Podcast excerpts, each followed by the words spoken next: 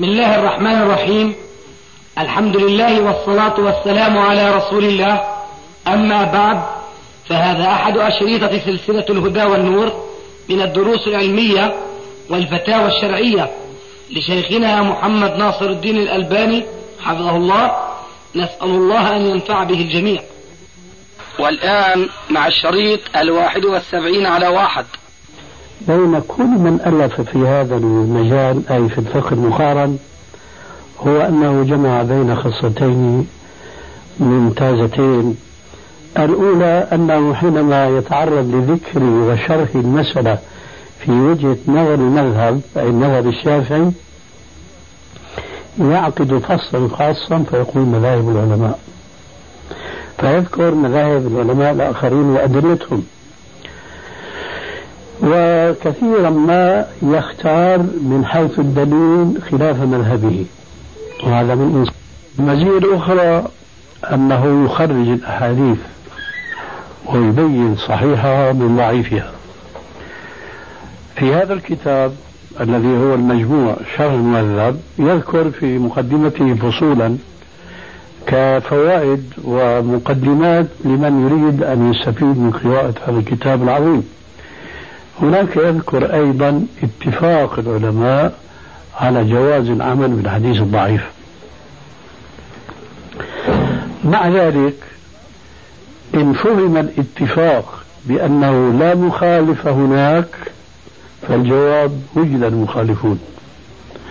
وهذا مقرر في كتب أصول الحديث مصطلح الحديث. فالإمام مسلم في مقدمة صحيحه ينفي نفيا باتا رواية الحديث الضعيف فضلا عن العمل به. والإمام أبو بكر ابن العربي ويجب بهذه المناسبة أن نتنبه فيما إذا قرأنا في كتاب من كتب أهل العلم قال ابن العربي وقال ابن عربي. أحدهما معرف والآخر منكر. فهما رجلان. إذا وجدنا المؤلف يقول قال ابن العربي فهو يعني أبا بكر ابن العربي المغربي المالكي الفقيه والمفسر والذي له كتاب أحكام القرآن. وهو متقدم على الإمام القرطبي في كتابه الجامع لأحكام القرآن ويستقي أحكامه فيه من ابن بلده أبي بكر ابن العربي. فإذا قيل ابن العربي فالمقصود به هذا الإمام الفقيه المفسر.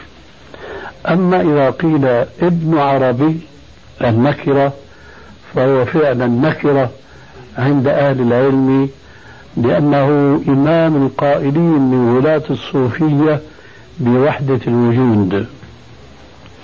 ولسنا الآن في صدد الكلام على وحدة الوجود وقد تكلمنا أيضا فيها في بعض الجلسات وعند الأخ يمكن عنده بعض الأشرطة. الشاهد أبو بكر ابن العربي من جملة المخالفين في هذه المسألة وهو متقدم على الإمام النووي. لكن انظروا بقى المشكلة. النووي شرقي وذاك مغربي ولم تكن هناك وسائل النقل والطباعة التي تيسر العسير وتقرب البعيد. لم يكن ذلك متوفرا في ذلك الزمان. ثم جاء من بعد الإمام النووي شيخ الإسلام ابن تيمية رحمه الله. فكتب كلمات موجزة في عدم جواز العمل بالحديث الضعيف بل وصرح بذلك الإمام الحافظ أمير المؤمنين أحمد بن حجر العسقلاني. له رسالة نافعة جدا من حيث الناحية الحديثية سماها تبيين العجب فيما ورد في فضل رجب. رسالة جيدة هي وخلاصة هذه الرسالة كما قال الحافظ ابن رجب لا يصح شيء في فضل رجب. هو يعالج هذه النقطة بالذات بصورة تفصيلية حديثية.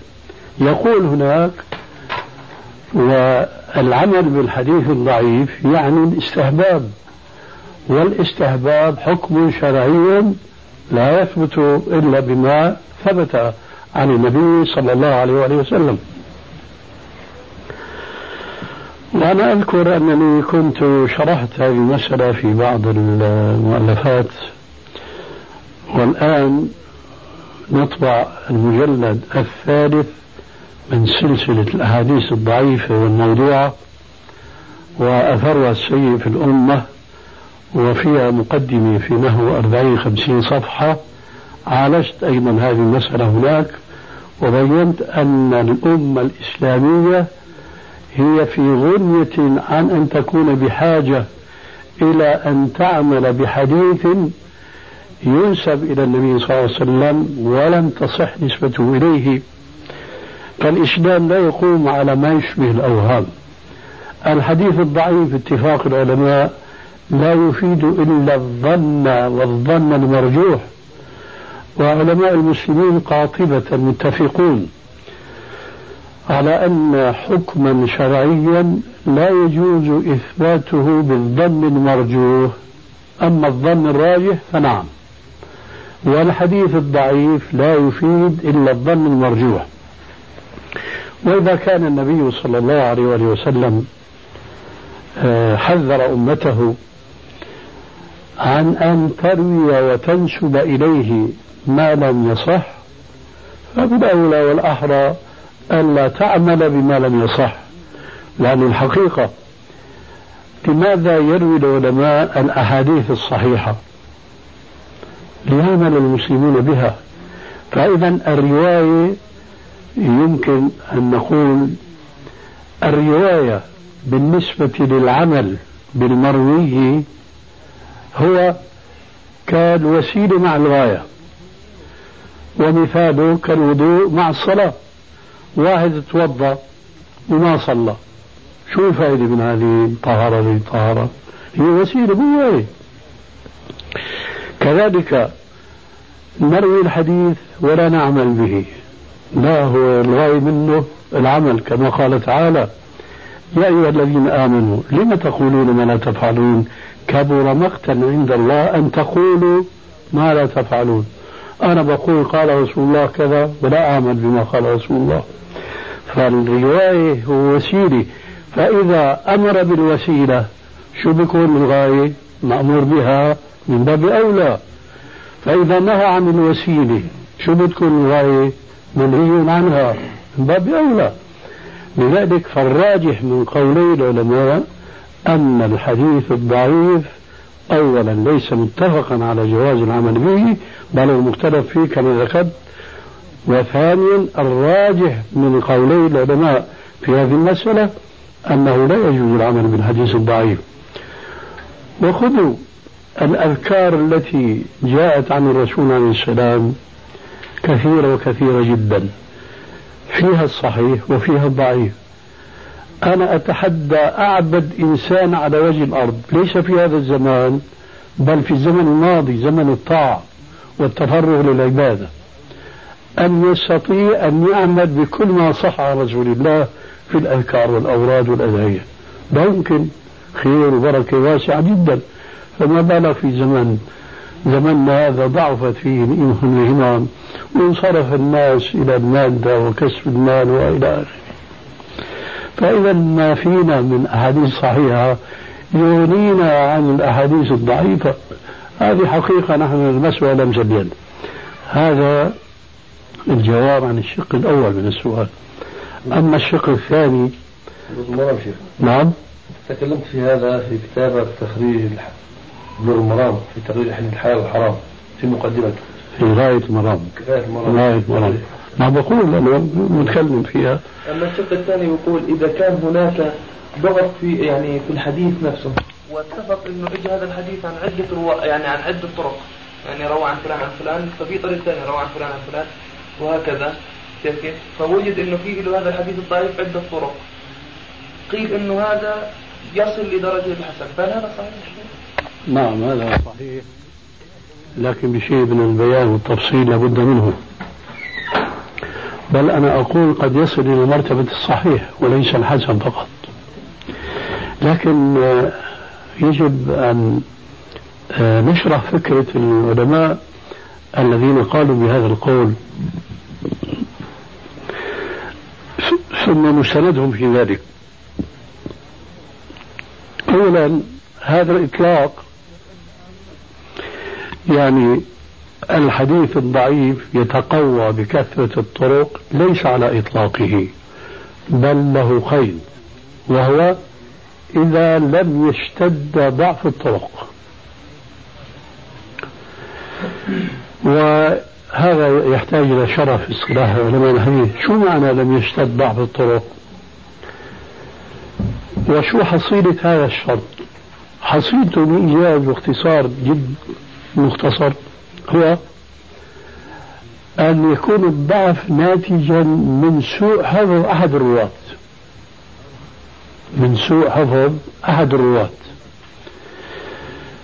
لأن هذا الراوي السيء الحفظ ممكن إذا تفرد برواية الحديث يكون أخطأ فيه.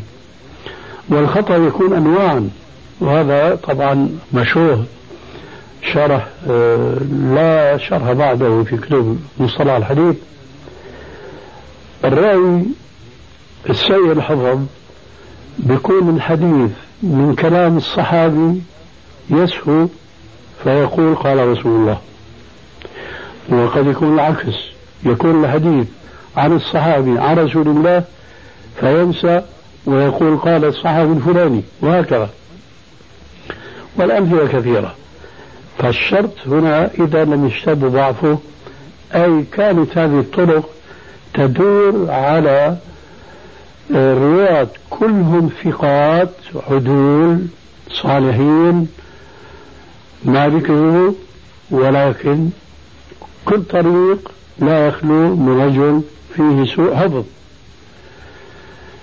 حينئذ صحيح نظريا ممكن السيء الحفظ أنه يروي حديث يكون فيه خطأ ما انكشف لنا إحنا شو بده يكون موقفنا بالنسبة لحديثه؟ نبتعد عنه. لأنه ما نروي الحديث ولا ننسبه للرسول إلا بعد ما بيحصل عندنا غلبة الظن بأنه قاله كما سبق البيان انفا. رواية السيء الحفظ للحديث الضعيف ما بيحقق غلبة الظن في نفس الباحث أن الرسول قال هذا بل على العكس. لذلك يجتنب العلماء حديث الصدوق السيء الحفظ قل لا يحتج به. لكن صدوق زايد صدوق طريق ثاني. زايد صدوق طريق ثالث. وعد على حسب الحديث وطرقه. هون الشبهة التي من أجلها لا يحتج علماء الحديث بحديث السيء الحفظ تزول ليه؟ لأنه كيف هذا أخطأ وذاك أخطأ وذاك أخطأ؟ هذا بعيد جدا. يأتي بعض العلماء بمثال لو فرضنا أن شاعرا مجيدا آه، نظم شعرا أربع خمس أبيات لا يمكن لشاعر آخر أن ينظر المعنى بنفس الألفاظ التي جاء بها الشاعر الأول. لا يمكن. قد يدندن هذا المعنى لكن بنظم بقافية أخرى. فإذا اجتماع ضعيف مع ضعيف كما قيل لا تحارب بناظريك فؤادي فضعيفان يغلبان قويا هذول إذا اجتمعوا ثلاثة أربعة من الضعفاء بيعطوا قوة للرواية هذه. ثم دليل العلماء في هذه القاعدة بعد توضيح أو بيان الشرط فيها أن الله عز وجل جعل شهادة المرأتين بمنزلة شهادة الرجل الواحد. وقال في تعليل ذلك أن تضل إحداهما فتذكر إحداهما الأخرى. فرواية شهادة المرأة على نصف من شهادة الرجل لأنها لها أوضاع خاصة ليس كالرجل فدعم الضعف الغريزي الموجود في المرأة رب العالمين بشهادة أمرأة أخرى فامرأتان تساويان شهادة رجل واحد. فإذا ضعيفان من النوعية السابقة يساويان رواية ثقة. فبهذا الشرط الحديث الضعيف إذا كثرت طرقه ولم تكن هذه الطرق شديدة الضعف فهو يرتقي إلى مرتبة الحسن بل قد يرتقي إلى مرتبة الصحيح كلما تكاثرت الطرق. لأنه تكاثر الطرق بقوي الظن الذي ألقي في النفس من الطريقين أو الثلاث. آه، الآن نقد تقريبا مش ذات نحن نعلم أن الصحيح اعتمد على طريقة معينة في جمع الحديث. فالبخاري اعتمد على طريقة معينة مسلم اعتمد على طريقة معينة وهكذا إلى آخره. فالآن أنا سمعت أنك ضعفت حديثين للبخاري. فنريد أن نعلم ما الحديث الذي ضعف ولماذا ضعف؟ ضعف لأنه ثبت خطأ أحد الرواة. أحد الحديثين حديث ابن عباس وهو في الصحيحين وليس في البخاري فقط. قال تزوج رسول الله صلى الله عليه وآله وسلم ميمونة وهو محرم. وقبل أن أتوسع قليلا في الجواب أن يلفت النظر. قد يمكن أن يقول واحد مثلي لي الفخر أن أضعف ما صحه الإمام البخاري لكن ليس لي أن أقول ذلك لأني مسبوق إلى مثل هذا الشيء من كبار العلماء. لكن مع الأسف الشديد وأنا بيت قصيد من هذا الكلام لجهل العامة طلاب العلم بل العلماء أنفسهم بهذا العلم وعدم دراستهم لكتب أهل العلم. لما بيسمعوا الألباني من هذا الألباني الأعجمي من ألبانيا وقام في سوريا ما شاء ثم هنا.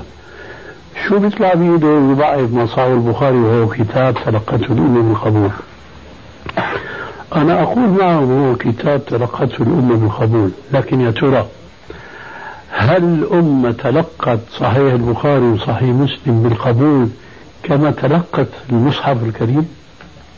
طبعا لا. بمعنى هل كل حرف في صحيح البخاري هو ككل حرف في القرآن الكريم؟ ما أحد يجوز يقول هذا الكلام لكن رهبة هذا التلقي في قلوب الناس الذين لم يدرسوا صحيح البخاري دراسة علمية واعية متجردة عن العواطف الجامحة التي تصرف الناس عن الإيمان بالحقائق العلمية هي التي تجعلهم يستعظمون إذا ما بلغهم أو قرأوا في كتاب من كتب الألباني أن الحديث الفلاني لا يصح على الرغم من كونه في صحيح لكن هذا مش أنا قلته. قال هو أئمة هذا الحديث بالذات ضعفه ابن تيمية وابن القيم الجوزية والإمام ابن ابن حجر العسقلاني في صحيح البخاري في فتح الباري نعم. بضعفوا هذا الحديث؟ نعم. اي نعم. وهكذا كثير من العلماء. فالشاهد برجع الآن بقول ابن عباس يقول عن ميمونة أن النبي صلى الله عليه وسلم تزوجها وهو محرم. لكن قد صح من أكثر من طريق عن ميمونة نفسها أنها قالت تزوجني رسول الله صلى الله عليه وسلم وهو حلال. فماذا يفعل الباحث في هذه الحالة؟ لابد من الترجيح. رجعنا للترجيح. ووجدنا الروايات عن ميمونة نفسها أولا ليست غريبة بمعنى لم يتفرد بها راو واحد. لأن الحديث الغريب عند علماء الحديث هو الذي يتفرد بروايته راو واحد ولو كان ثقة.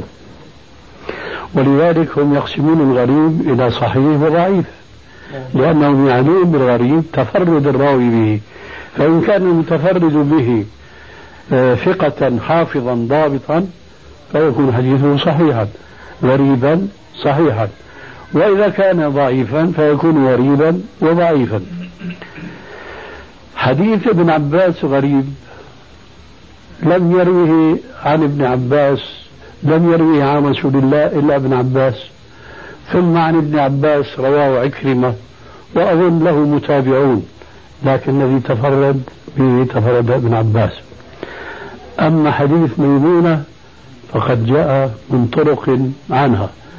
فرجح العلماء الذين أشرت إليهم وغيرهم ممن لا أذكرهم الآن رجحوا رواية الحلال بملاحظة شيئين اثنين. أحدهما يتعلق بالغرابة وعدمها وقد ذكرت ذلك آنفا والأخرى أن الرواية اللي جاءت من طرق عن ميمونة هي عن ميمونة نفسها صاحبة العلاقة. فهي أدرى بنفسها ممن يروي عنها وهو ابن عباس. فما في غرابة هنا أن يقال أن حديث ابن عباس مع كونه في صحيح البخاري فهو غريب بمعنى ضعيف لا من حيث أن الرواة الذين رووا هذا الحديث في صحيح البخاري هم ضعفاء أو كذابون؟ لا وإنما أنه لم ينجو الراوي من الخطأ بدليل الطرق الأخرى التي جاءت عن صاحب القصة نفسها وهي ميمونة قالت تزوجني رسول الله صلى الله عليه وسلم وهو حلال. أما الحديث الثاني فأظن أنك تعني قوله عليه السلام آه، وهو في البخاري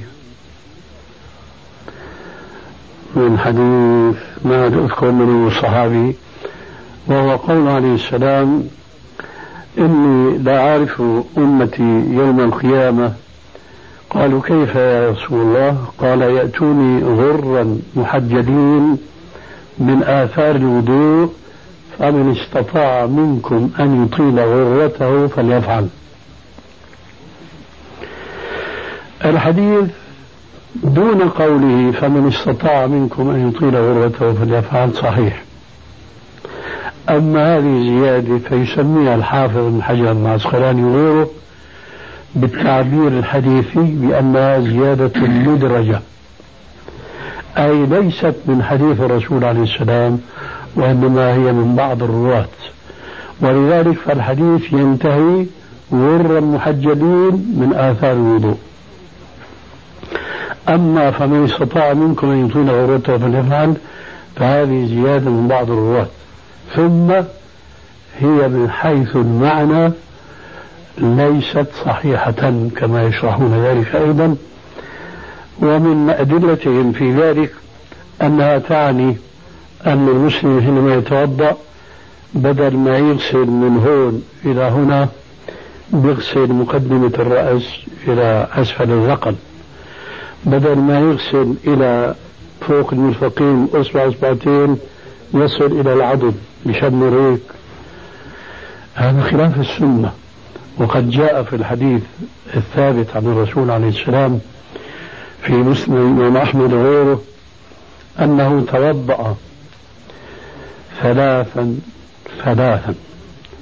ثم قال فمن زاد على هذا أي كما وكيفا فقد تعدى وظلم فقد تعدى وظلم فلا يوجد زيادة على ما جاء به الرسول عليه السلام لأنهم كما تعلمون خير الهدى هدى محمد صلى الله عليه وسلم.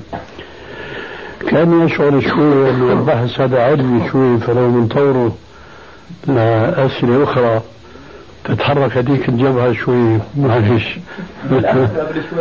سألك سؤال عن قصر الصلاة أقصى حد لقصر الصلاة. يعني هل يجوز مثلا أنا بعرف إنه يجوز لغاية ستة أشهر إنك تقصر إذا كنت غير مقيم يعني أو بدك تسافر أو مش عارف المدة ما كنت مسافرا فعلا فليس لذلك حد ينتهي إليه. فإذا انتهيت من كونك مسافرا فقد رجعت إلى حالة الإقامة وأحكام الإقامة. إذا بقيت مسافرا مش ستة أشهر فليكن سنة لكن أنت قام في ذهنك كلمة ستة أشهر برواية صحيحة عن عبد الله بن عمر الخطاب رضي الله عنه أنه خرج غازيا مع أصحابه إلى أذربيجان. وهي في حدود إيران الآن. فهطلت أمطار كثيفة جدا فظلوا يقصرون ستة أشهر. لكن يا ترى لو ظلت الثلوج كما هي سدت عليهم الطرق شهر ثاني بصير ستة أشهر سبعة وهكذا. المهم إذا كان المسافر لا يزال متلبسا بحكم السفر شرعا فأحكام المسافر تجري عليه سواء طالت المدة أو قصرت. وذلك لا يكون إلا بأن ينوي الإقامة. يعني كما يقولون يجمع الإقامة. يعني يسكن هناك. مش هو مرغم على السكن كما وقع للصحابة؟ لا. ومن أسباب أنه هو عمل بنته اليوم بكرة تجارته بتنحل مصلحته إلى آخره فهذا لا يزال يقصر مهما طالت المسافة. باختصار ليس لهذه المدة مدة معينة مسمى.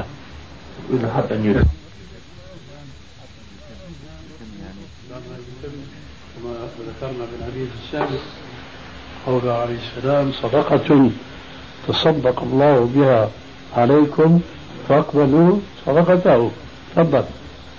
تفضلت وقلت إنه إذا كان ما بيعرفش متى بيرجع يعني إنه يقصر لكن إذا عارف متى بيرجع مثلا زي اللي بيروح دورة فرضنا مثل الناس اللي بتسافر مده ست أشهر أو سبعة أشهر. هل الحق له يقصر ولا هذا ما هو عارف إنه بعد ست أشهر بيرجع.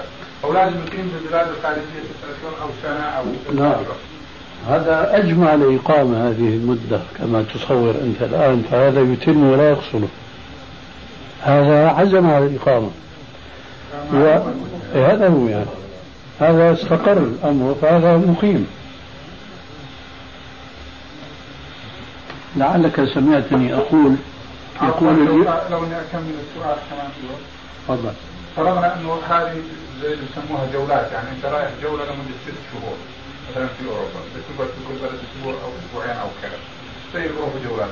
هل هذا يعتبر أن المدة معلومة ولا يقصر أو أنها غير معلومة ويقصر؟ هذا بارك الله فيك مش تمام السؤال هذا سؤال ثاني. لا تحرمش علينا. السؤال الأول كان واضح والجواب كذلك. الآن السؤال سؤال ثاني والجواب ثاني وغير ومخالف للأول. هذا مسافر الآن. هذا مترحل متنقل. فهو لا يزال يقصر حتى يعود إلى بلده. فهو يختلف تماما الحكم تتم سؤال قصر المدة يعني لو كان مسافر مسافر من بلد إلى آخر وتنيته أنه في هناك ثلاث أيام فرضا أو أسبوع. هل يعتبر مقيم ولا يعتبر مسافر؟ لا لا ما دام هو مو ناوي الاستقرار. السؤال الأول كان قائم أنه دورة سمعته بيقول أو ناوي الاستقرار؟ هذا مش ناوي الاستقرار ناوي التنقل هو ثلاث أيام هناك في خمسة أقل أكثر إلى آخره. هذا وضع يختلف عن الوضع الأول تماما فهو مسافر. الله مسكين انتقال صحيح سؤالي كان بده يعني بنفس السؤال آه، هل يعني الحكمة منه آه، تيسير الأمور على المسلم؟ تفرض أن المسلم كان قادر إنه يصلي. يعني آه، مش الأفضل إنه يسويها؟ لا وبارك الله فيك. آه مسألة يجب أن نفرق بين حكمة الشيء وبين علة الشيء أو حكمة الحكم وعلة الحكم. فإذا عرفنا بطريق ما أن حكما ما علته كذا فإذا زالت العلة زال الحكم. ولذلك يقول علماء الأصول العلة تدور مع المعلول وجودا وعدما وجودا وعدما. فإذا زالت العلة زال المعلول. مثال واضح عندهم الخمر. كل إنسان يعلم علة تحريم الخمر وهو الإسكار. فإذا تحولت الخمرة إلى خل. ذهبت العلة فحلت بعد أن كانت محرمة. كذلك مثلا الميتة حرام أكلها. إذا تحولت إلى عين إلى حقيقة أخرى تنظر إلى هذه الحقيقة. هل هي في حكم الشرع حلال أم حرام؟ معروف أظن لديكم جميعا أن الميتة بسبب العوامل الطبيعية كما يقولون اليوم من الشمس والرياح والأمطار وتقلب الأجواء على هذه الميتة تتحول إلى الملح. ترى هل ننظر إلى أصل هذا الملح فنحرمه؟ لأن الأصل حرام؟ أم نقول لا الملح حلال؟ نقول نعم زالت العلة وهي كون فطيس وميتي وتحول هذا إلى شيء آخر تماما. إذا عرفنا علة الشيء حينئذ نقول إذا زالت العلة زال المعلول. ترى ما هو علة الأمر بقصر الصلاة؟ هل هو التخفيف والتيسير كما قلت أم هو شيء آخر؟ نقول ليست العلة هو تيسير على الناس بمعنى إذا لم يكن هناك مشقة أتم. لا وإنما كما يقول العلماء بحق العلة هو مظنة كون السفر مشقة. مظنة كون الشيء مشقة غير فيما لو كانت العلة هي المشقة.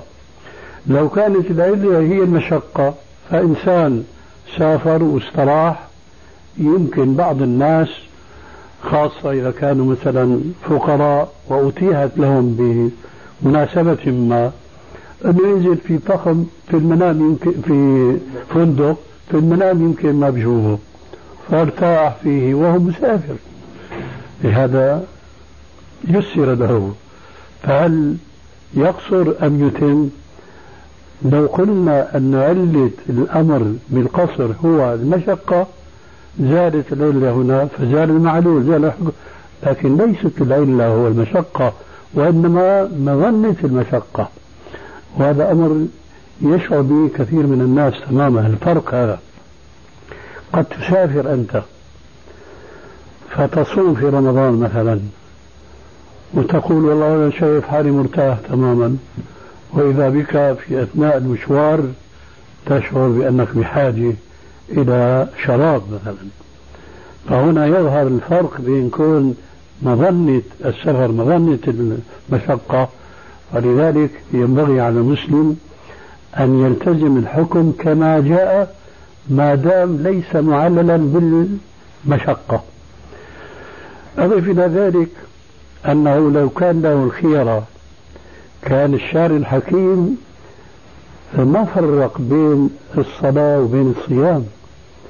ففي الصلاة أمر بالقصر وفي الصوم قال صراحة كما في صحيح مسلم أن رجلا من الصحابة اسمه عامر بن حمزة الأسلمي جاء إلى النبي صلى الله عليه وسلم فقال يا رسول الله إني كثير الأسفار في شهر رمضان.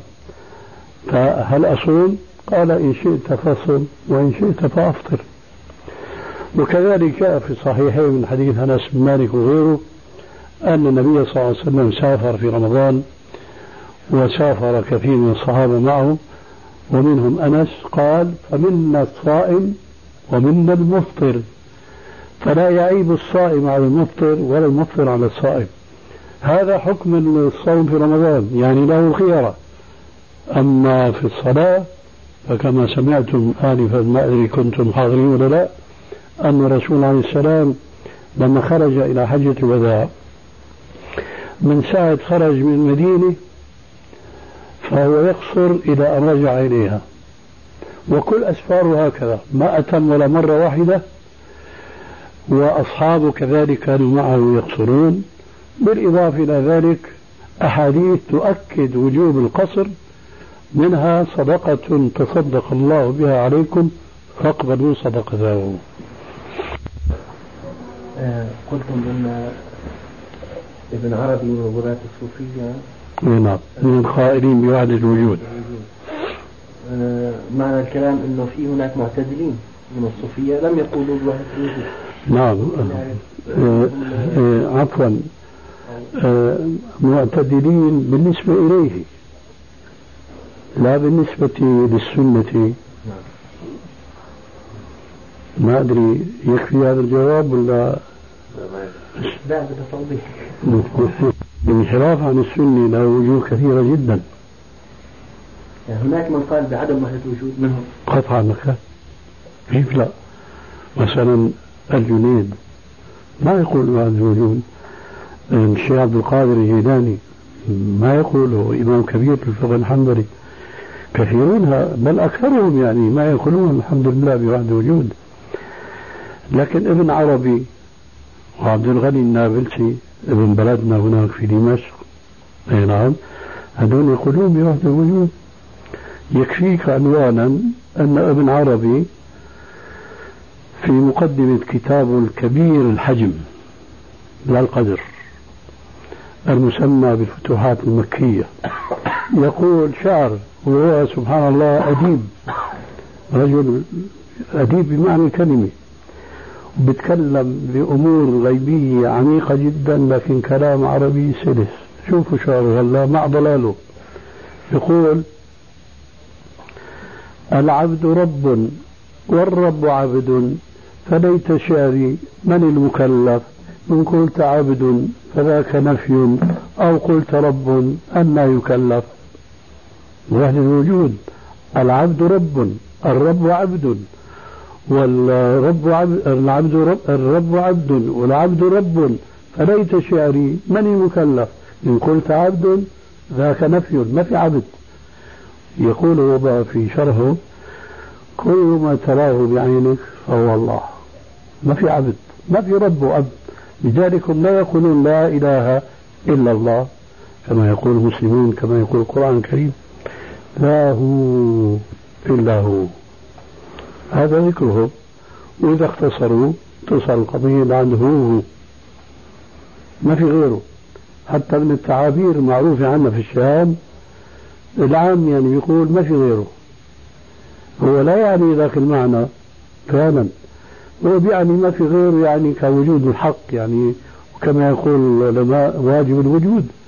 لكن هو نابع من ذاك المنبع العكر إنه هو بس ما في غيره. فالشاهد أنه أكثر الصوفيه الحمد لله ما يقولون.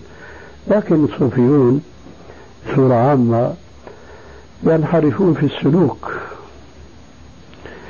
ينحرفون مثلا في غلوهم في الزهد وإعراضهم عن الدنيا. إيه، ويصل أحيانا معهم الغلو إلى مسائل تتعلق بالعقيدة لكن ليس من ناحية وحدة الوجود. يقولوا لك مثلا العلم حجاب.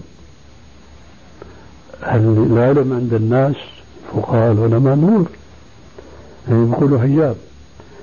ويعنون حجاب يعني عن انحرافهم انحرفوا إليه.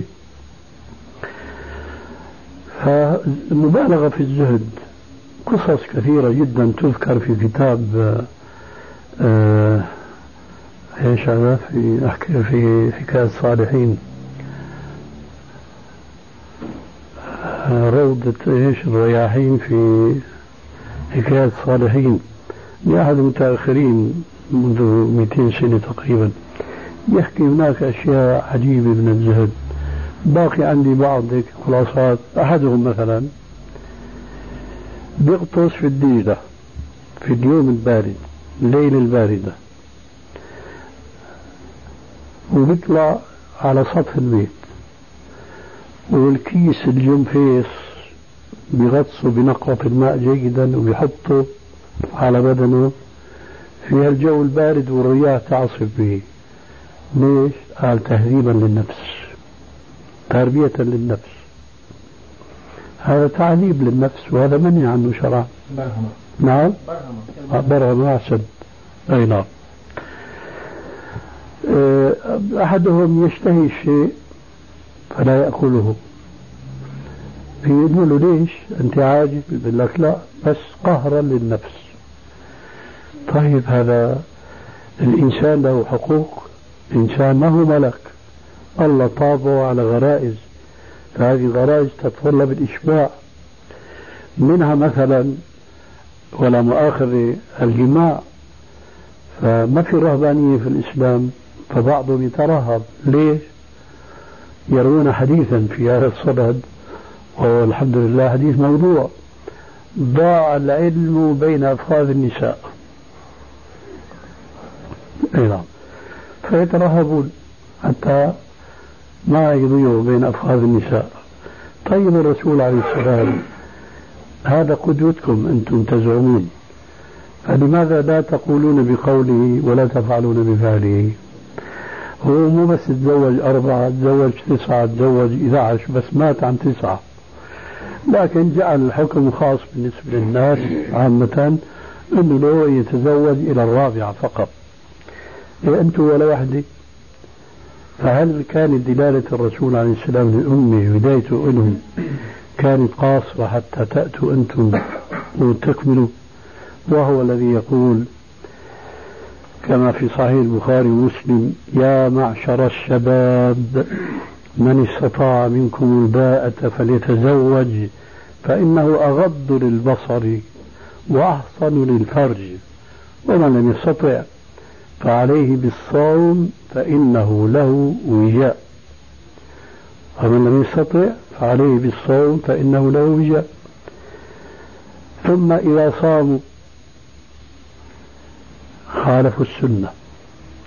صاموا صوم الوصال. وقد نهى رسول الله صلى الله عليه وسلم عن الوصال وهو أن يتبع النهار بالليل.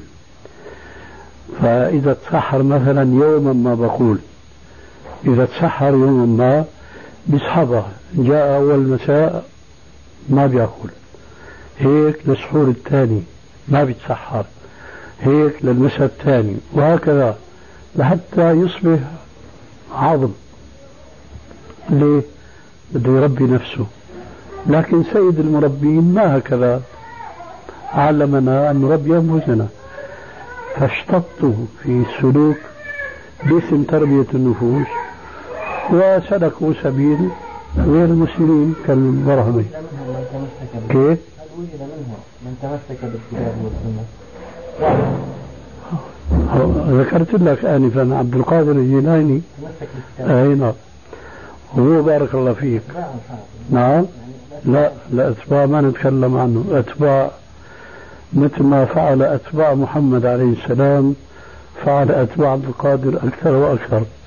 فهل تعتقد أن أتباع محمد عليه السلام الذين جاءوا من بعده ساروا مسيرته؟ طبعا لا. وهي نحن عايشين الآن عفوا نفس موضوع الصوفية هذا نفس الموضوع. هذا نعم. الاسلام من ديانات أخرى مثلا قضية وحدة الوجود. وحدة الوجود هاي اختصار برايي الشخصي طبعا قد أكون مخطئ تشبه تماما قضية التجسيد اللي بيقول بها المسيحيين أو النصارى. إنه الله سبحانه وتعالى طبعا على حد زعمهم تجسد في شخص السيد المسيح. طبعا ناس بيقول تجسد فيه وهو بطن امه ناس بيقول تجسد فيه. بعد ما صار عمره 10 سنين تجسد فيه بعد ما صار عمره 30 سنة. قضية التجسيد عند النصارى. تجسيد الله إنه تجسد في شخص المسيح تشبه تماما القضية اللي اتصلت فيها وشرحتها إنه اللي قال الله أنا الله العبد والعبد هو الله يعني على حد زعمه. طبعا ما في أعتقد يعني متشابه تماما يعني بينهم خيط رفيع. كأنه بعض الديانات أو بعض الأفكار الأخرى تسربت إلى هؤلاء الناس فحاولوا يظهروها مظهر الإسلام. اللي تسببت في قضية تعذيب النفس. اللي غطس حاله بالمية فوق تماما تشبه الديانه الهندية تبع اليوغا. تبع ال- بالضبط. يعني لا تختلف عنها شيء إنما هذا لبسه ثوب إسلامي. ألا تعتقد أن هؤلاء الناس يعني بطريقة سواء بيفهموا أو ما بيفهموا نقلوا بعض الديانات الأخرى وحاولوا يدسوها في الإسلام. يجوز السنيه أو الحسنية الله أعلم. قد تكون السنيه أكثر منها في الحسنية يعني. هذا صحيح لكن بقول لك ولا مؤاخذة ما الفائدة أن يكون هذا الضلال نابعا من لأنفسهم أو كانوا ناقلينها من غيرهم؟ هذا الضلال سواء كان هكذا أو هكذا وواجبنا أن نعرفه ونجتنبه كما قيل عرفت الشر لا للشر لكن لتوقيه ومن لا يعرف الشر من الخير يقع فيه. لكن من أجل التاريخ بقى ولا الدقة ما في داعي له ما دام كله ضلال. ابن عربي النكرة يخالفك فيما قلت لأنه يقول في كتابه إنما ضلت اليهود النصارى لأنهم حصروا الله في شخص.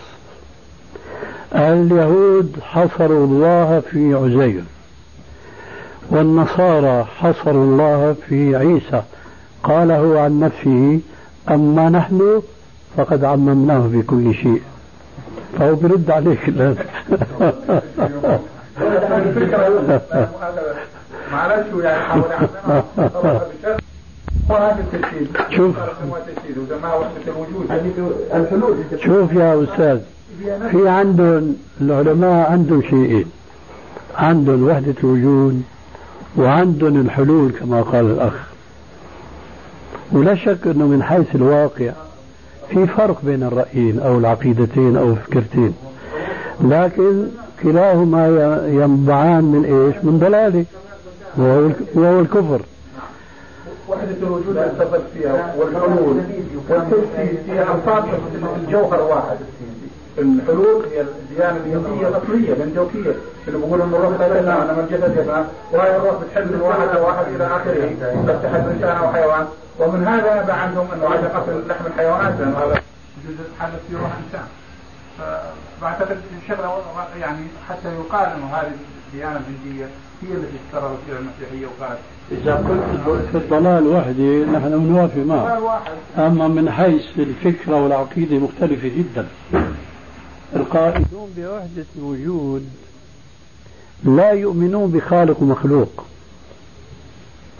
القائدون بوحدة الوجود كابن عربي لا يؤمنون بأن هناك خالق ومخلوق.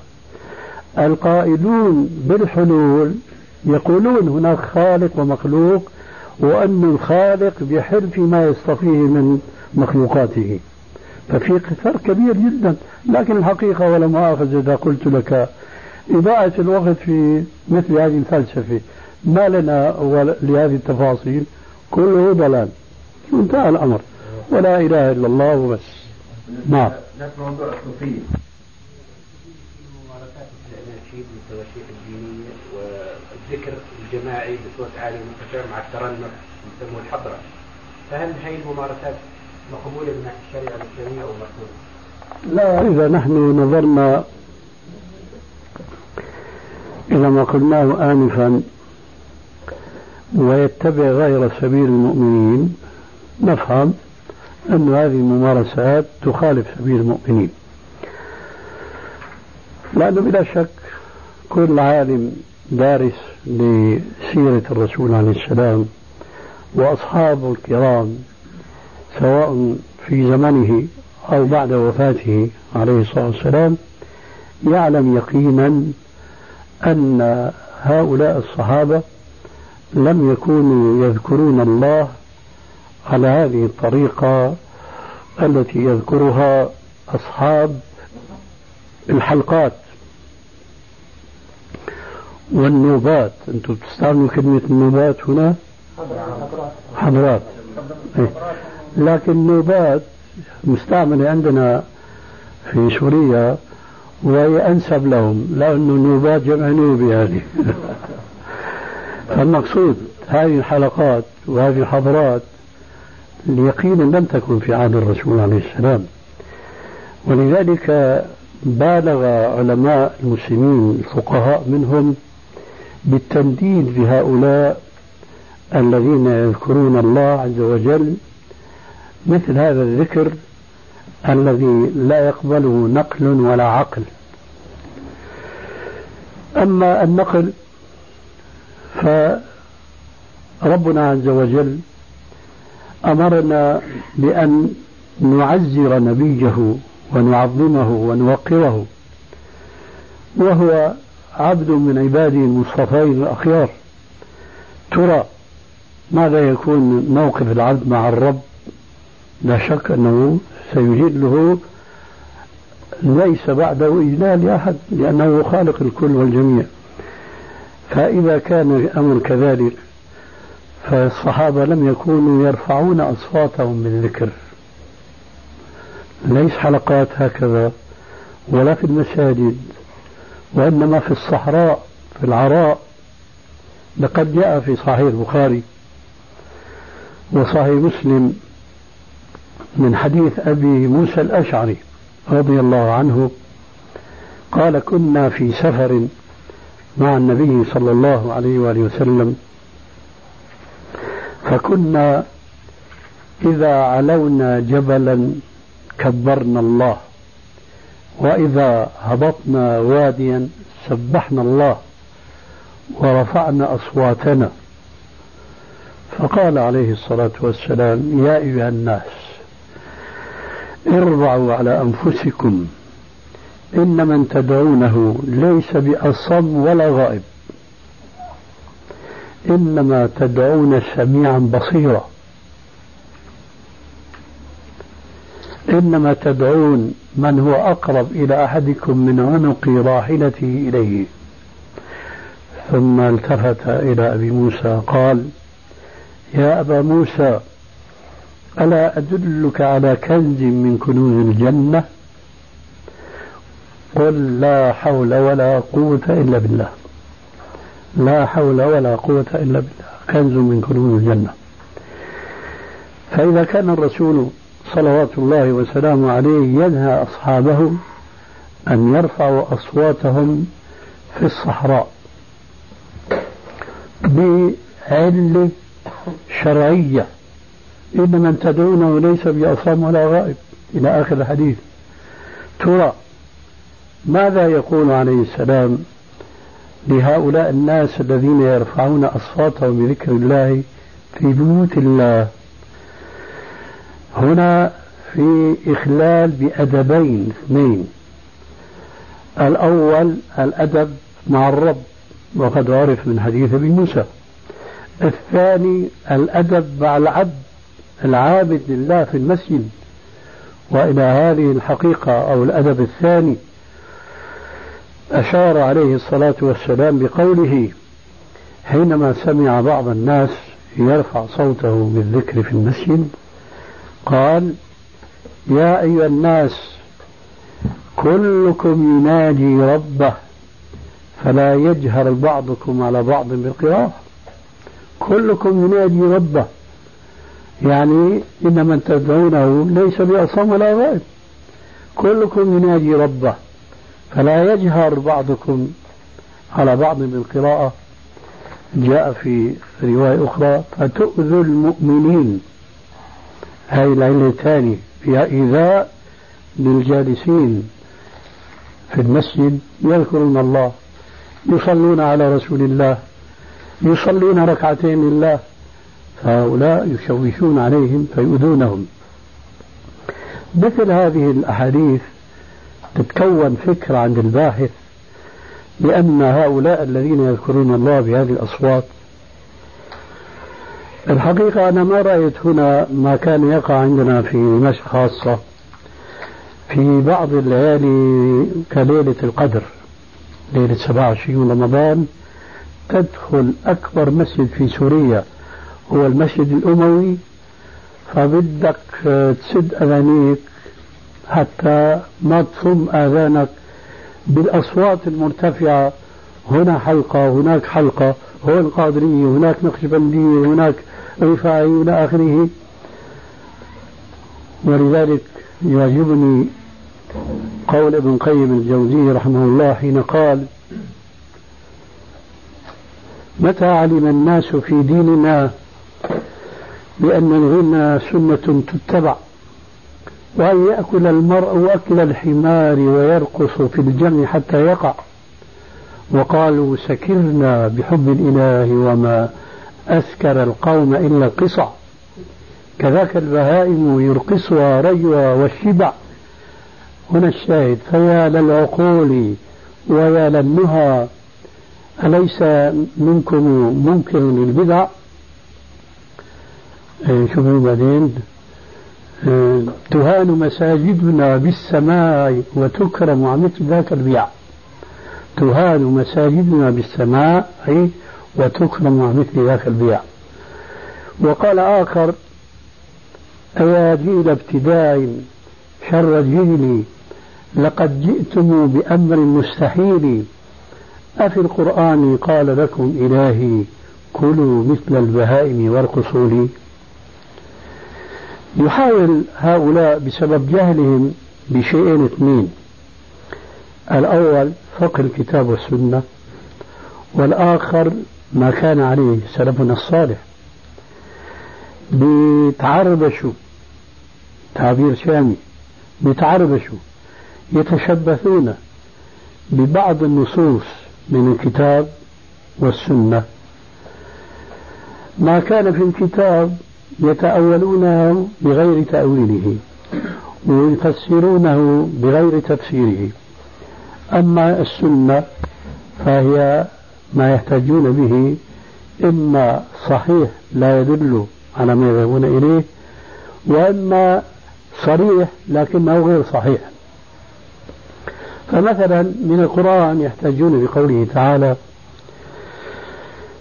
إن في خلق السماوات والأرض واختلاف الليل والنهار لآيات للألباب. من هم؟ الذين يذكرون الله قياما وقعودا وعلى جنوبهم ويتفكرون في خلق السماوات والأرض. ربنا ما خلقت هذا باطلا. سبحانك فقنا عذاب النار. يقولون هذا أي الله قال؟ يذكرون الله قياما وقعودا وعلى جنوبهم. نحن نقول من المنهج في تفسير القرآن الكريم أن يفسر أولا القرآن بالقرآن. فإذا لم يوجد آية تفسر آية فبالحديث. فإذا لم يوجد حديث فبأقوال السلف الصالح والمفسرين. فهنا أنتم بتفسروا الذين يذكرون الله قياما وقعودا وعلى جنوبهم في حالة واحدة. من من المفسر لهذه الجملة من هذه الآية الكريمة بمثل هذا التفسير؟ لا أحد قاطبة. إذا أخذنا تفسير ابن جرير وهو إمام المفسرين وتفسير ابن كثير وهو الذي جمع الكثير من التفاسير منها تفسير ابن جرير كلهم بدون أي استثناء يجمعون على أن هذه الآية يمكن تفسيرها بتفسيرين لا ثالث لهما. التفسير الأول الذين يذكرون الله قياما حالة كونهم قائمين وقعودا حالة كونهم قاعدين وجنوبا حالة كونهم مضجعين هذا القول الأول. القول الثاني وهذا القول سيظهر الفرق بينه وبين الآخر. هذا القول يشمل الأحوال كلها مش خاص في الصلاة. في أي حال الآن أنت تقعد تقول سبحان الله وبحمده سبحان الله العظيم أو تضع جنبك تقرأ آية كرسي مثلا. هذا هو تفسير الآية على القول الأول.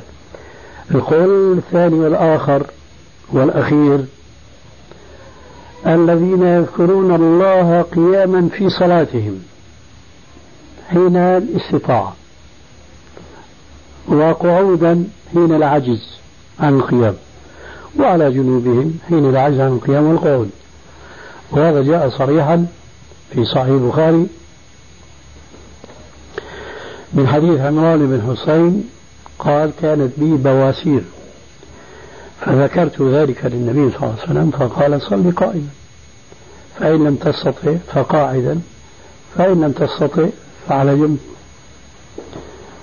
هذا الحديث يؤيد القول الثاني أو تفسير الآية بالقول الثاني. أي في الصلاة يذكرون الله قائمين في الصلاة لأنه القيام ركن من أركان الصلاة كما قال تعالى وقوموا لله قانتين. لا والله ما تستطيع إلا قاعدة فقاعدا لا ما تستطيع إلا على جنب فعلى جنب. ثم نقول تفسيركم هذا أول من ينقضه هو أنتم لأنهم هم يجمعون بين القيام والقعود لكن الجنوب لا يضعونها. ولذلك نقول عليكم بقى في أثناء الذكر يميل بعضكم على بعض حتى يصيروا بقى مضحكة على الناس عند الناس. وشيء آخر وأهم الآية لها تتمة. وعلى جنوبهم